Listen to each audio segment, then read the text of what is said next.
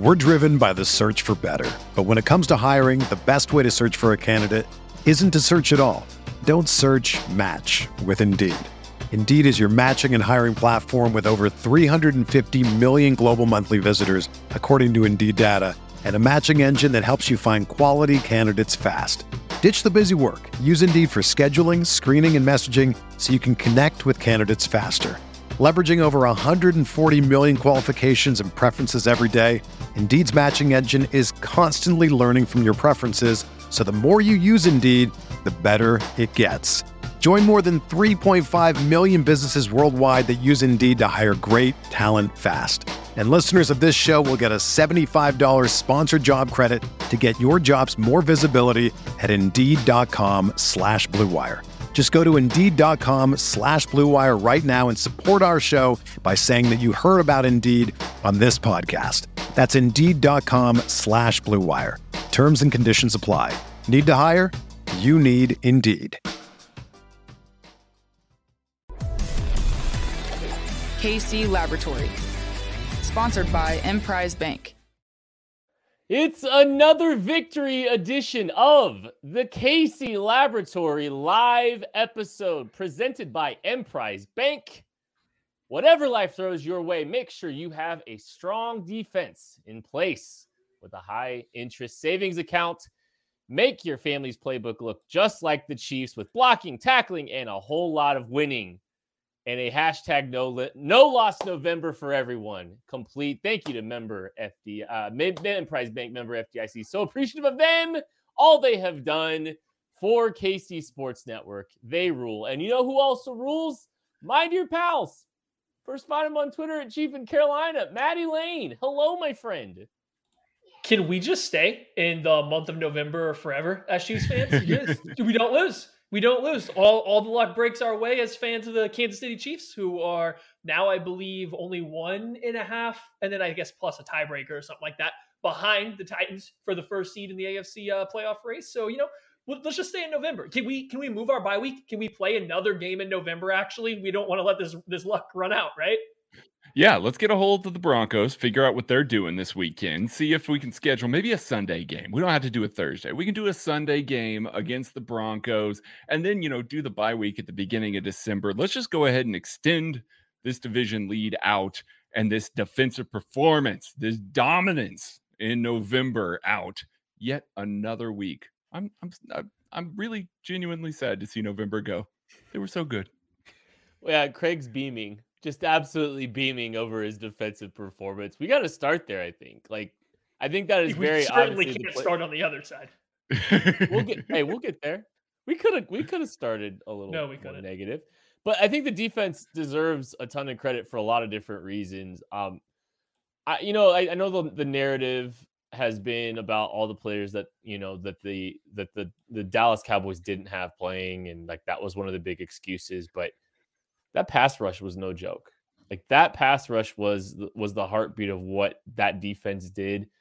And, you know, I look, I, I know there's some excuses. You can explain away some things in this hashtag no loss November. I don't care. It's a fun hashtag. It's been a lot of fun to, to watch this thing, you know, go all the way. But yeah, I, I think you, you, you've got to give the defense credit regardless of who lined up, because this was a dominant team.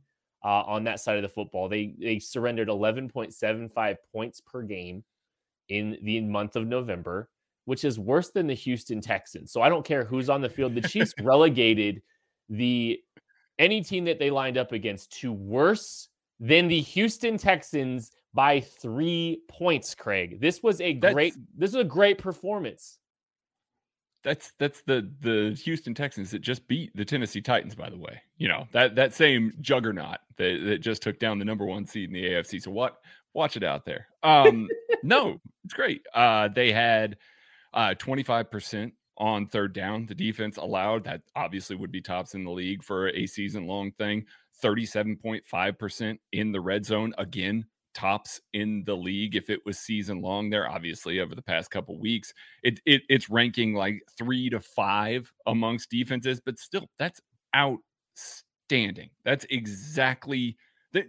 Let me take that back. That is more than I think that a lot of us expected out of this defense. And again, it doesn't matter who they're lining up against. The fact that they're executing, they're making offenses look that bad is a testament to it. How many times, just to take it all the way back to injuries here and talking about Tyron Smith being out, talking about some shifting pieces on the offensive line, how many times have we done game previews where we said, listen, this is a prime opportunity for the defensive line to eat, going against backup players, going against some rotating cast of characters. And the response generally that we see is, yeah, well, we say that, and then they don't do it. Guess what? They're doing it. And they're doing it against lots of players, lots of starters even. I mean, Chris Jones worked, worked Zach Martin on the inside plenty too. So it, it wasn't just the matchups that, that they were able to get. So kudos and a hat tip to that defensive line for being such a dominant force yesterday against the Cowboys. Completely wrecked Dak Prescott and the offense's plans. Uh, the entire month of November, I think you could go game by game and kind of just, you could come up with these excuses for why the defense is playing better than what anybody would have anticipated. I mean, they didn't play a strong group of offenses once you calculate in the injuries and the guys that miss time each week. But once you do that four games in a row, that narrative does kind of get slimmed down a little bit. It doesn't, you can no, you can't point to a single game and say, oh, they were only good in this game because the Raiders' offensive line is one of the worst in the N F L, because Amari Cooper and then CeeDee Lamb didn't play in this game, or because Aaron, like, you see how many games I'm having to go through here to put a caveat on. At some point in time, it just becomes about the Chiefs and only the Chiefs and not their opponent.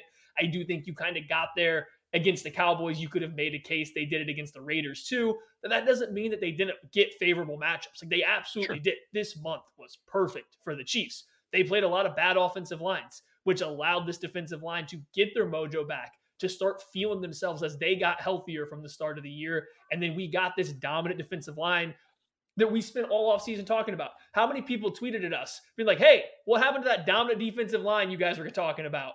Hey, what, what happened to your Chris Jones defensive player of the year takes? Guess what, baby? They're back. They're all back. We're They're back. all back. Okay? Well, tweet at us, oh, Steve Spagnuolo's got to go. Who should we replace him with? Guess who's not going anywhere right now? Steve Spagnuolo. These guys have all been excellent. Steve Spagnuolo just had the the quarterback playing the best this year, the, the most cerebral playing quarterback this year, in his own head, throwing quick screens on third and five over and over again because he had no clue what was coming at him, and because that defensive line was playing good. So, you know, give a round of applause to this defense. It doesn't matter if it was against backups for a lot of it or against, you know, missing pieces. They played great for four games. I mean, elite for four straight games. That matters.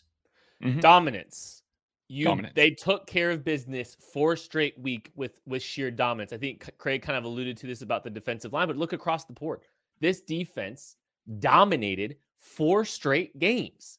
And that's, I think that's the thing you hang your hat on here is, I mean, they, they, I mean, eleven point seven five points per game for four games. That is three points less than the Houston Texans.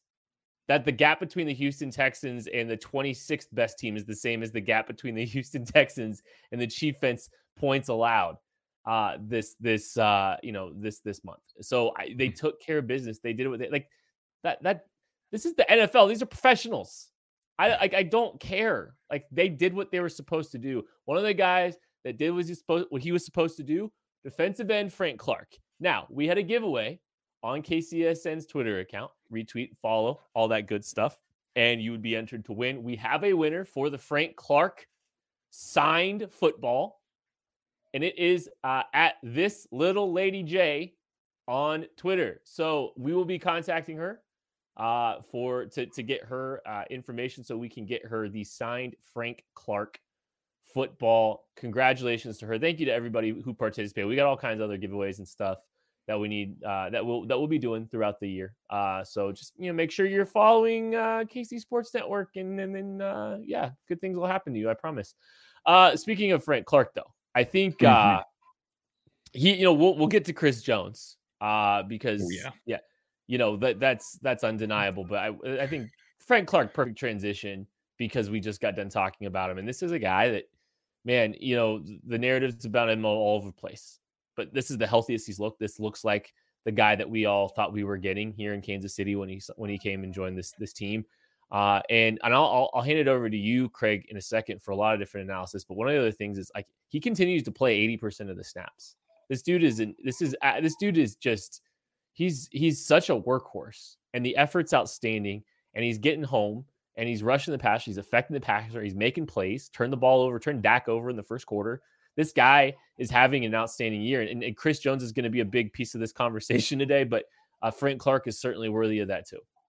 Oh, yeah. Uh, Frank Clark on the day, a fifteen point nine percent pressure rate. That is the fourth time in the last five games that he has been over fourteen percent pressure rate. So he's getting home. Basically, when he lines up, he's getting home often enough that teams have to respect him. And I think the first sack, obviously, you saw Cowboys trying to go a little bit of tempo there, and they didn't get their protection sorted out. Frank Clark comes off the edge unblocked. People are going to, I've seen some people kind of talking down about that. My man swatted through the ball. Like, that was an excellent play by him. Doesn't matter if he's unblocked.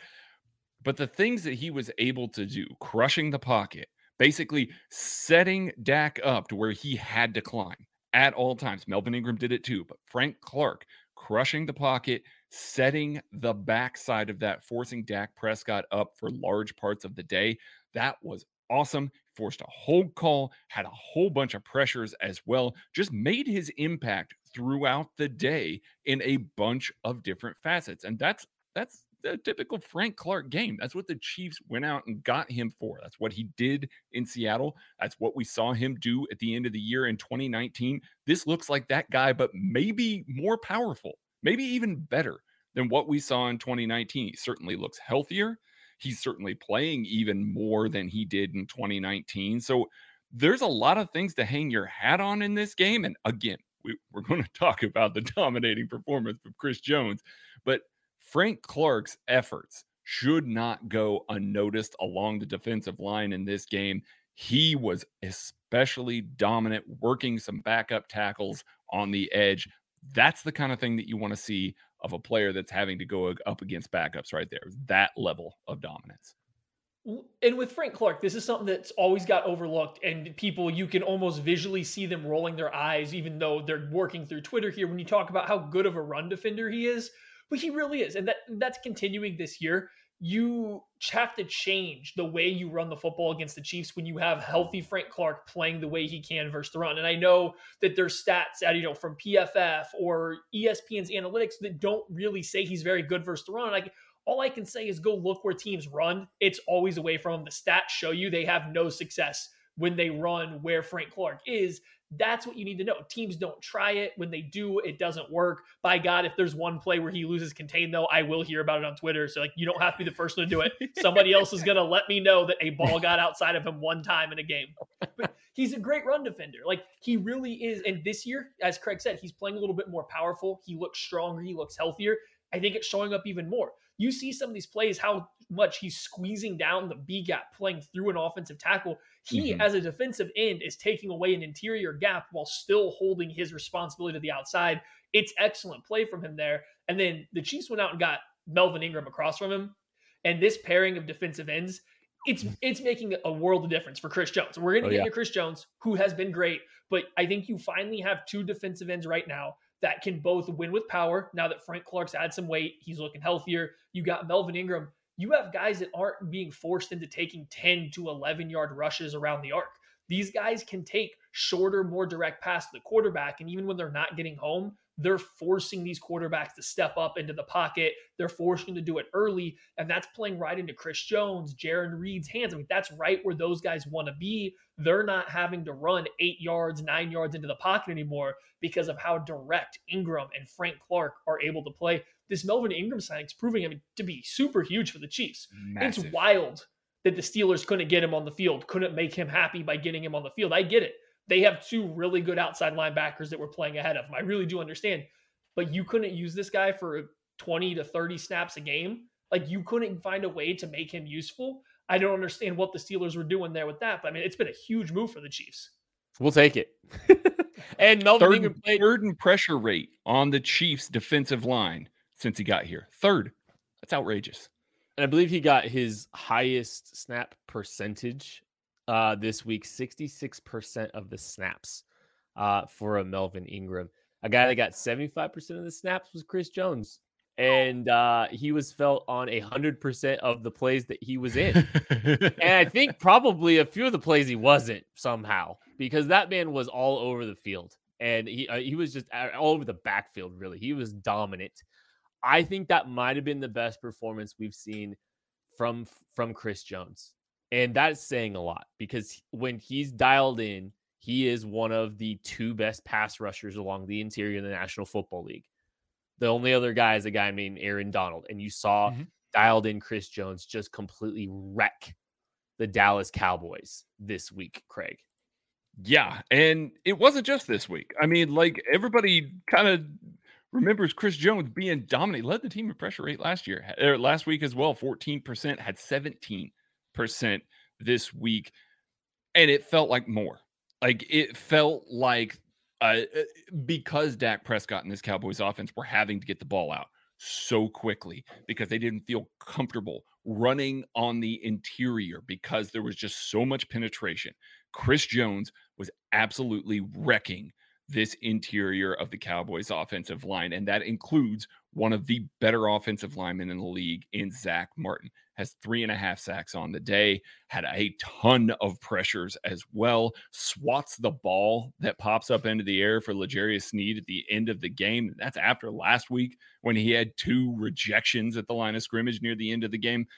This is the best two back-to-back games, I want to say, for Chris Jones in his career. Again, we, we've talked about Chris Jones before, how he has some isolated appearances. He certainly has some of the highest quality pass rushes and sacks along this defensive line, and certainly that we've seen in a long time in a Chiefs uniform, but it's not always consistent with his pressure. And I, again, that Eagles game from a few years back is the one that, that I remember that sticks out in my mind from a start to finish standpoint, that he looked great. Over the past two weeks, I can say that about both of those games, the consistency, the quality, and the dominance on the interior. And that's the point. And that's the point that everybody's going to keep bringing up on the interior.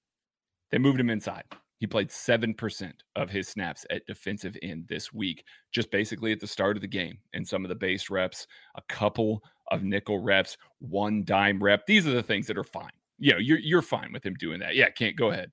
How much, I don't know if you have this off the top of your head, Craig, mm-hmm. but in, it, how much in base was he playing inside this week? Oh, um, the majority. I think he only got one snap as a defensive end in the base. Like okay. I, he got more a, as a nickel guy and a, one on the dime on the okay. outside of the Sorry. dime. But it was basically early on in the game. And then after that, they moved him inside, it, even in the base. And because he was being so destructive, you you would be silly not to use him there.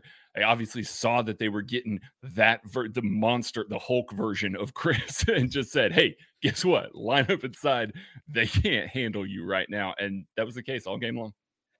Well, and this has always been like the big question with Chris Jones throughout his time with the Chiefs is, it's not even week to week, but it's play to play, drive to drive. When is he going to care to take over? Not that he doesn't care on every single play to try hard or anything like that, but when does he care to take over that play, that game? When he wants to give one hundred ten percent, there's very few times where he doesn't impact a play when he's going all out. The issue is, and this goes back to Mississippi State, his conditioning hasn't always allowed him to do that. And then there's been times, and we've all seen these plays in the Chiefs uniform, where he doesn't give great effort. Even if you're tired, you can give better effort than some of the plays that we've seen. And so that does happen. That's always been there in his game. But when you get games like this, or like last week, and these other games that Craig's referencing, he looks like he is right there on the heels of Aaron Donald as the best defensive tackle in the N F L. Can he keep it up for the rest of this year? I think we're all kind of wrong. Craig and I, when Steve Spagnuolo first came to the Chiefs, Craig and I both talked about how Chris Jones would kick outside. Maybe this would work. And then he could play outside, inside, you know, and these dime rush packages. Mm-hmm. Didn't happen. The one time we saw him do it against the Titans, it didn't work. Then this year, it came back again. And we're like, listen, it's going to happen. He wants to play outside. He convinced them to let him play outside. It's going to work. He looks good in practice. He looks good in the preseason. He was fine. It, he wasn't terrible. He just was, he was whatever. Like, it, you were wasting, though. You were wasting some of his he ability wasn't while dominant. He was playing out there. Yeah. He wasn't this. Yeah, he wasn't. They weren't. They, and, uh, to be fair, the, the scripts, a lot of like they weren't able to get him into those rush situations as easily. You know, when they were designating him for certain packages to kick inside and rush, like we all kind of said even early, like he's going to be a guy that they'll kick inside in these obvious passing situations. But guess what? The Chiefs were not in control of any game for like the first six weeks of the season. So there's your reasoning. I'm sorry. Continue. No, you're okay. I I still think putting him at edge, he doesn't rush the passer in a good enough way to be a consistent impact player off the edge. Yeah. He's essentially, it's a power move. He's only going through a tackle. There's enough, you know, flexibility to maybe change levels, but it's still an off-speed pitch for a tackle. I don't think if you give him thirty pass rush reps at defensive end, he's going to come near the level of impact he's going to be on the inside. So it's just, the Chiefs tried it. He wanted to. They tried it. It didn't work. Now he's back inside. You have defensive ends that can play on the outside. You have linebackers behind them that are playing faster, that are doing a better mm-hmm. job helping him defend the run, you know, the area that he struggled the most with in his time with the Chiefs. You got good no- nose tackles next to him. This defense is slowly but surely building around Chris Jones in the front, and he's kind of dropped into the perfect spot now. He's in the best spot he's been in a Kansas City Chiefs uniform to play the style of football he wants to play for the Chiefs, mm-hmm. and I think you've seen it these past few weeks. All right, we- We got Josh Williams with the comment saying, I got big Dan Quinn vibes wearing my hat backwards. I did make fun of Dan Quinn for that during the game. But here's something. Uh, Will McCutcheon also says, haven't heard Kent talking about the investment in the cornerback position in November. Mm-hmm. And that's where we need to talk about next. Yeah. I mean, we could honestly, I, I, I think I mentioned it during the K C S N postgame show, the live postgame show, which will now be at the Kingdom Bar and Grill, by the way, uh, moving Woo-hoo. forward, just so you know. Yeah, this is going to be a lot of fun. But, um, you know, you can't, you could single out about every single Chiefs defender this week as guys that had a solid performance to great performance. Um, there was a lot of really, really good uh, tape out there uh, across the defense. The secondary, though, definitely deserves some recognition. We can start with L'Jarius Sneed, Uh, which I'm pretty sure that there were two L'Jarius Sneeds on the field at any given time, because I just like, honestly, like it, I, I almost, it felt like the Chiefs got to play with twelve defenders at times, and it was two L'Jarius Sneeds, because that man was all over the field. Like it, I watched it back yesterday and laughed, because like he kept showing up the same way Chris Jones was dominating up front. L'Jarius Sneed was dominating uh, everywhere, everywhere else, else. despite what, despite what some, what some site might call an average performance. He was the second best player on the field, unquestionably, uh, and deserves a, a very, I, he deserves the butt slap, the good job, the beer, whatever, whatever. We should just give them all to them, him right now as well, because that man deserves a ton of credit today for his performance, Craig. I mean, uh, this man lives to destroy screens. Like I'm, I'm convinced, like there's a lot of cornerbacks on this team that live to destroy screens. I'm not trying to slight Charvarius or Rashad Fenton, who are both excellent at doing it. L'Jarius just takes it to a different level, slipping Dalton Schultz to catch the receiver in air on a bubble screen. Like that does not happen. That's an elite play from a defender.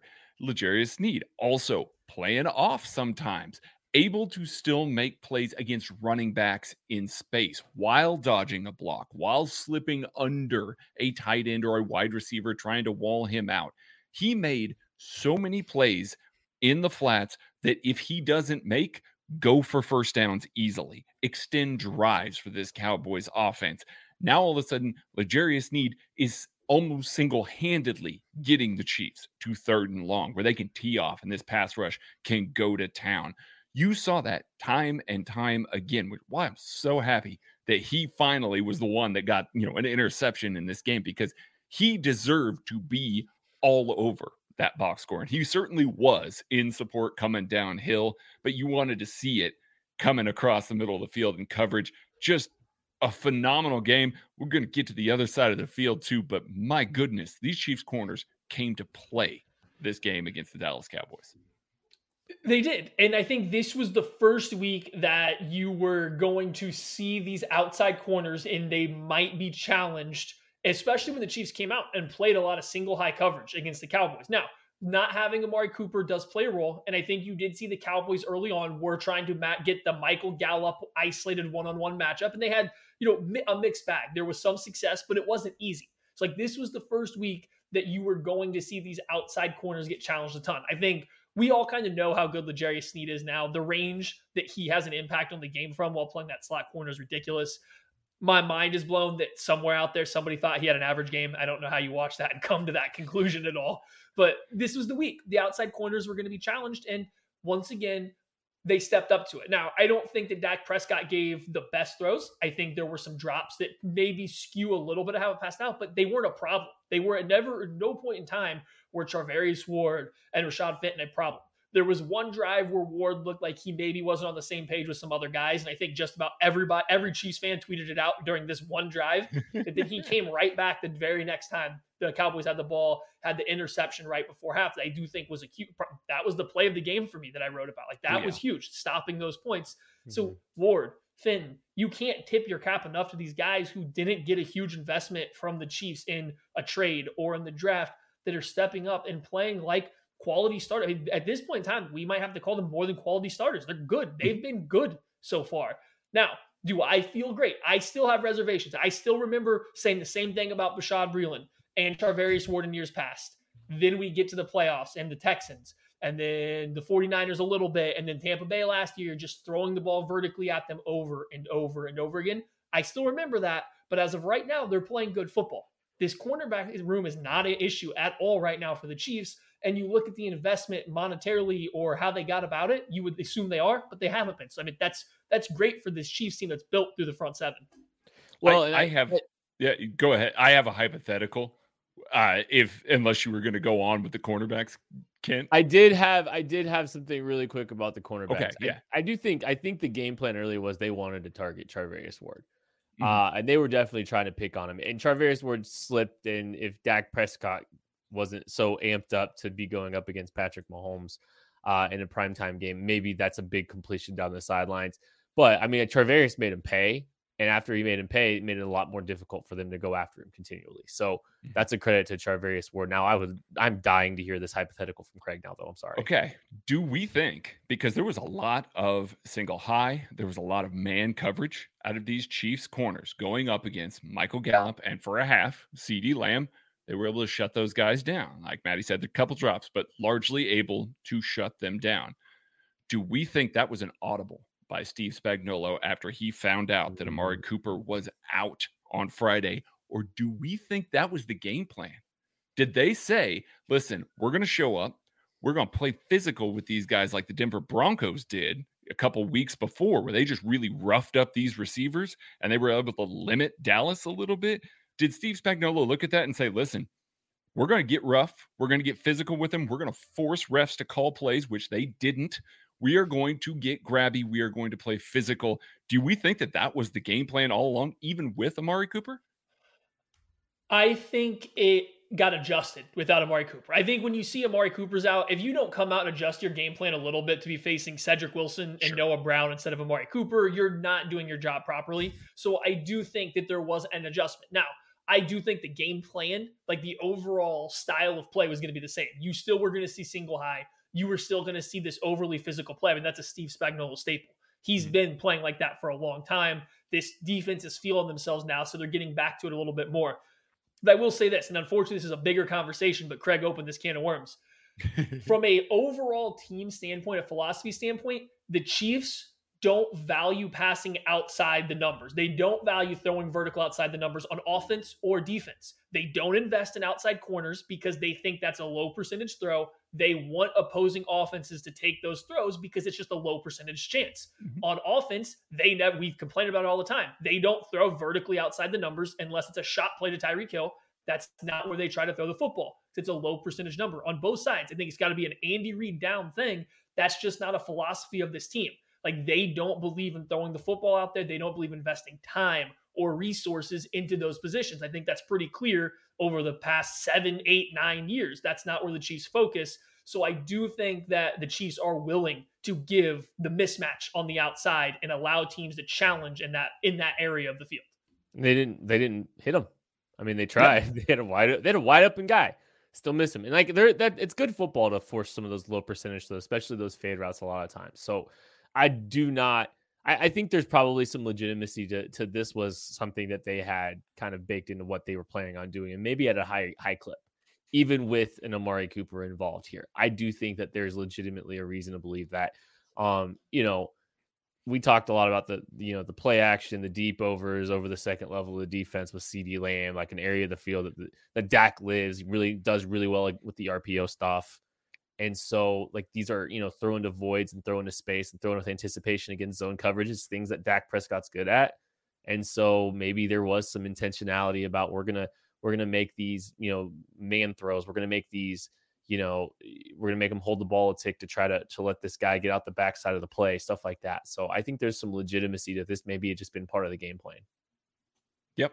And just real quick before we move off the defense, Steve Spagnuolo did come out, play a little more physical, played a little more blitz heavy than I think we expected. Also probably has a lot to do with a backup offensive line, Amari Cooper being out as well, really testing, you know, some of the communication up front, and it worked. Steve Spagnuolo blitzed twenty-two percent of the time. So it, it was a little higher than I think we expected. That is lower than his season-long average, but still closer than I think we expected. And it was pretty spread out. It wasn't just like he got blitz heavy at the end of the game. It was pretty sl- spread out. But by and large, they allowed their four-man rush to set up shop and do business up front and just reap the benefits, just like you will be if you get yourself a Macadoodles as a franchisee. You can just print money. I've talked about it before. You can get your people just in there and just let that thing run, because best customer service, the best selection, and the best prices, you're going to have everybody in Kansas City coming to your Macadoodles, and they're going to be spending all their liquor budget essentially at Macadoodles because they can get so much. They'll get great recommendations from people. So you need to get on the phone. Get a hold of Roger, info at macadoodles dot com. Get one set up to Kansas City and let your people do the work for you. You never cease to amaze me, Craig. Thank you. We've gone the best of us all. We've gone thirty-two minutes without talking about the offense. Can Let's we just go another it. thirty-two minutes? Yeah. Well, I think it should just be a quick hitter because Maddie's inevitably going to derail this show uh, in about four minutes. Uh, already has. Um, I don't know where to go with this thing. Uh, you know, they started, they started really hot. Like, and I, I will say this. Uh, me and Maddie were having this conversation. We had it on the K C Live, K C S N Live post-game show. We've had it in the D Ms all day. You know, I, I don't think the offensive performance was good by any stretch of the word. Um, nineteen points. You know, it wasn't great. Started well. Early script was very good. I don't want to equate it entirely. Like, I don't think this is the worst performance we've seen in November. I don't, I, I, I think, you know, it, it was somewhere between what we saw with the Raiders and what we saw with the Packers. And like, I know that's not saying a lot either, but like, I don't think it was like the, like, I, it's not like it was devoid of, of positive moments. It wasn't devoid of good things. But it also wasn't the standard that we've we've set for this offense with the best player in the world, Patrick LeVon Mahomes. And I think that's where things are getting a, it, it's a it's a tough narrative to kind of completely wrestle down, because like I I've I am the I don't want to say I'm overly optimistic about this offense and just them pulling it out without any like real proof that they're going to be able to beat too high coverage. But I'm also like not willing to just secede the fact that Andy Reid and, and Patrick Mahomes aren't going to figure this thing out. We're all in this very weird spot in our discussions about the offense. Uh, but Maddie, just I, I'll let you go and just kind of maybe just talk a little bit about how you feel about what you saw this week, and maybe just maybe just kind of look at it in in the totality of of the hashtag No Loss November as well. So. Yes, this performance was somewhere between the the Las Vegas Raiders performance and the Green Bay Packers. There's a wide there's a wide range. I know. Literally both ends of the spectrum here. It yeah, I mean, I know this is yeah. However, uh-huh. for me, uh, this goes down as worse than the Packers performance from a confidence standpoint, because I saw stuff in the Packers game that I saw they were trying to do. You could see them trying to change what they were doing that wasn't working in the Packers game.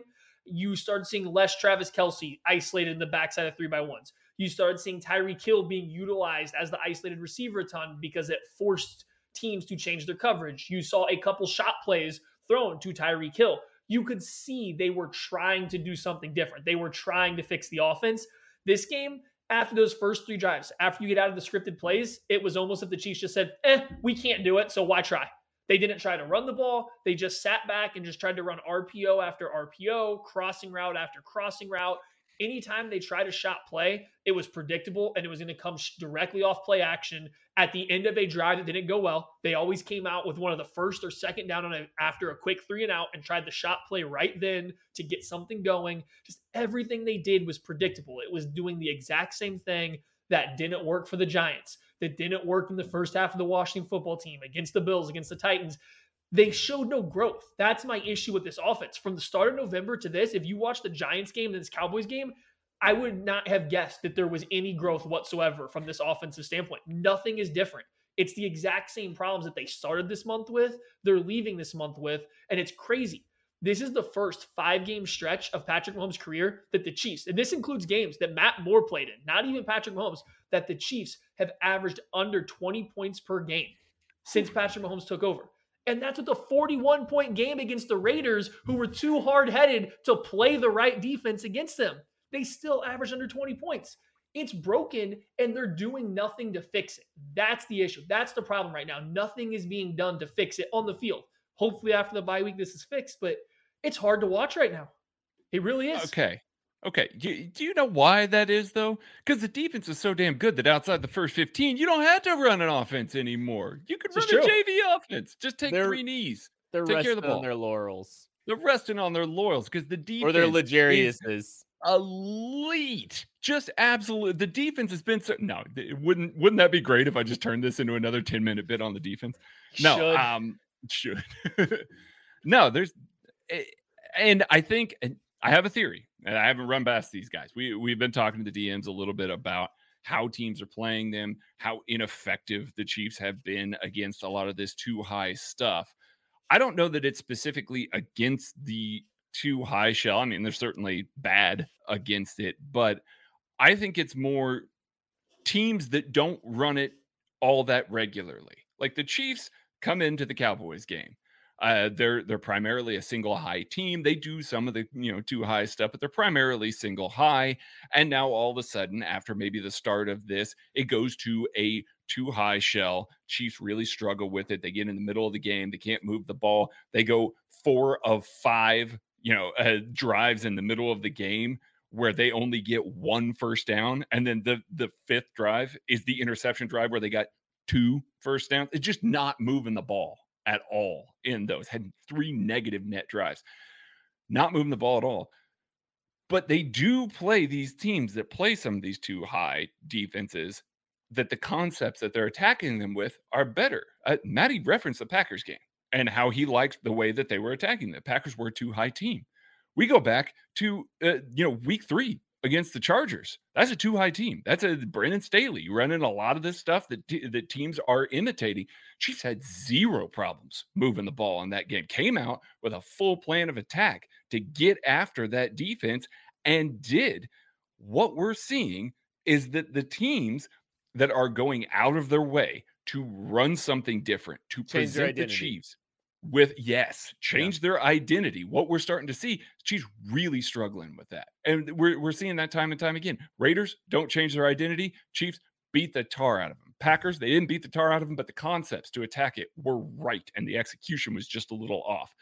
We've seen throughout the season that maybe those sorts of teams are the ones that the Chiefs are preparing for, and when they shift, they just don't know how to adjust to it for some reason. They got them in their be- in their book. They know how to beat them. It's just not happening in the middle of the game. So they're in their bag. Every team is just decidedly in their bag every time that the tape they play the Chiefs. Largely. I mean, and I'm not saying that's wrong, Craig, because I've got. I, mean, I, I think just there's some legitimacy it, it's a theory. To that too. I think there's yeah. probably some legitimacy to it. Andy's got to be more prepared, and and I think this might be something we see coming out of of the bye week is okay. Look. Tendencies are being like their teams are just breaking their tendency left and right against us. There is a core identity to how these teams are breaking their tendency. And I don't think Andy doesn't know that already. But I do sure. think the bye week could be an opportunity for them to say, okay, look, if teams are going to continue to play us in these two high looks, we got to be better with, with more intentional with having more installed uh, on the call sheet and ready to go if these teams are going to flip the script on their identity a little bit here or there. Like, this could legitimately be a conversation that is had over the over the bye week, because what this bye week is, it's, it's the self-assessment. It's the um, decision-making on personnel. So uh, I'll just like the, like the McCole Hardman trend right now. If he comes out of the bye week with a low snap percentage, that's it's it's done. It's over, because they've made the actively made the decision that they're kind of just not going to utilize him beyond the gadget plays, which is basically what he's been the last two weeks. So, you know, these decisions are made during the bye week. So I think there's going to be a lot of self-scouting here when it comes to, you know, what do we do when teams completely flip their script and change their identity? How are we going to be better prepared to handle some of this? That's one of the questions I think that's absolutely going to be had. It's not like Andy doesn't have stuff that can beat this. We, we've we seen him do we've it. Seen it. It's just the instincts, the, the play call instincts may, are not there, maybe aren't there entirely where they have been at different times. You know, a, a different feel. Maybe there's a different feel because teams are going out of their way to break their own tendencies. That could be part of the conversation that's worth having here, Maddie. Well, and to Craig's theory, I, there is some legitimacy to that, but the Titans, the I mean, yeah. the Washington football team, the second half, the Chiefs really good, but the first half, they looked very stumped, and they were one of the highest percentage of pre-snap two high looks last year. I don't know about sure. this year. So there, there's there's some on both sides. I do think there's some of that, but even against the Cowboys on early downs, they still played plenty of single high. I mean, on first down, the Cowboys gave you single high looks, and the Chiefs just never really challenged it. Now, I think the next issue beyond just the, the pre-snap two high looks, physical defensive back play kills yep. the Chiefs. They mm-hmm. have exactly one player right now that's consistently beating it, and his name's Tyreek Hill. And the problem is to operate with, to free up everybody else, to free up Travis Kelce and Byron Pringle, McCole Hardman, you have to isolate Tyreek Hill by himself, which means he's one hundred percent going to get that press coverage. And while he can beat it, is that the best use of Tyreek Hill? Is that where you want to put your best player in the N F L at all times? I don't know. I don't know the answer to that for the Kansas City Chiefs. So, like, that's the issue. Even when they got single high against the Cowboys, they were afraid to take shots because nobody could beat Trevon Diggs or Anthony Brown one-on-one for these shots. Like, that's something you have to be able to do. So it's beyond just the two-high stuff. It's this offense right now is struggling to attack a specific defense. The only defense that it's felt like they've specifically attacked their, their scheme the, for the past six weeks is the Las Vegas Raiders, who ran the exact same coverage that they've seen, you know, since the entire time Gus Bradley coached the Chargers. Like, that's the only team they look like they had the scheme advantage on. I would even argue in the Packers, it's because they were missing their three to four best defensive players by yeah. the end of the first quarter yeah. is why it started to work. So, like, they just don't look good on the offensive side.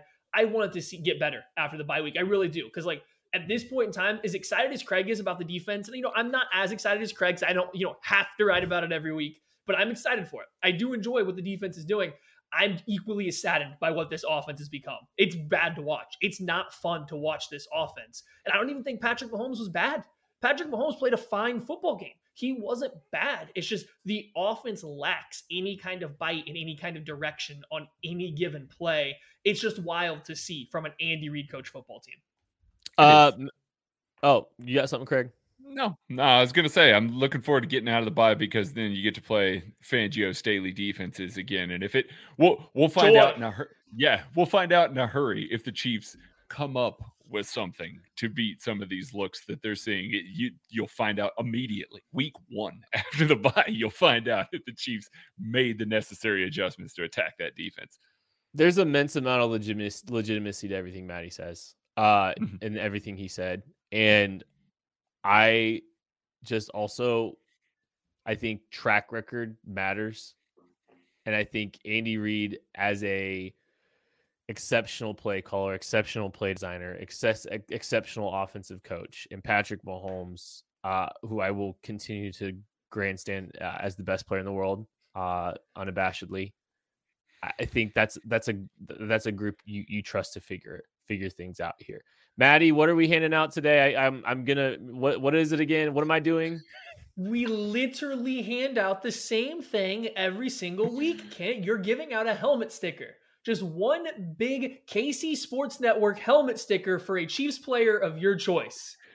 I kind of trolled you there. Uh, my helmet sticker is going to Willie Gay. I don't want his performance to get um, under uh, appreciated because it's so easy to not appreciate what a very good performance when there were so many great performances happening. Uh, his athleticism was undeniably noticeable. They're nearly closing on that interception, you know, challenging passing lanes, but also that really great play on, I think it was the third down. They tried to run a little rub concept and he beat it to the flat. Uh, and made the play before the line to gain. Outstanding, great game by Willie Gay. And, you know, he's really come along this hashtag no loss November. We're giving out a butt slap, and I believe this is the second week in a row, to Byron Pringle. Not only has he cemented the fact that he's wide receiver two, but I think Dan Orlovsky had a great video of it and talked about it, the hustle that he had on the interception on Travis Kelce's drop.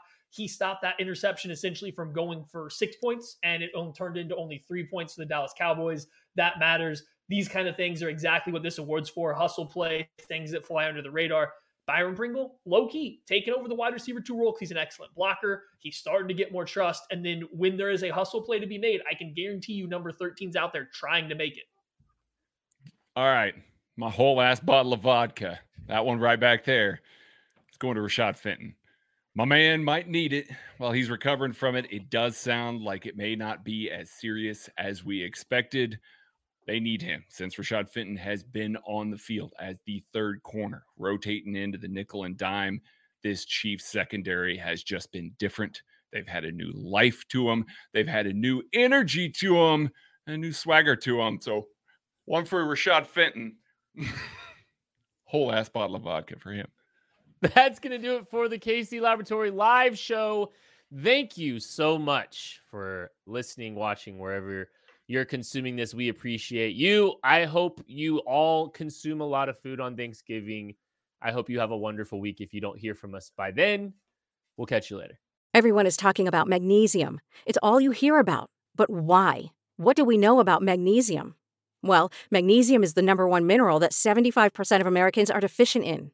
If you are a woman over thirty-five, magnesium will help you rediscover balance, energy, and vitality. Magnesium supports more than three hundred enzymatic reactions in your body, including those involved in hormonal balance. From functional medicine doctors to mental well-being and female hormone experts, we all know that magnesium is the one mineral to improve all aspects of well-being and health. But which one? Magnesium Breakthrough from Bioptimizers, the trusted choice recommended by leading experts, with seven best-absorbed forms of magnesium to ensure your body receives the support it needs for overall well-being. Go to bioptimizers.com slash balance today and use code balance ten for ten percent off. Support your journey to wellness at B-I-O-P-T-I-M-I-Z-E-R-S dot com forward slash balance. Magnesium Breakthrough from Bioptimizers, your foundation to optimal health and vitality.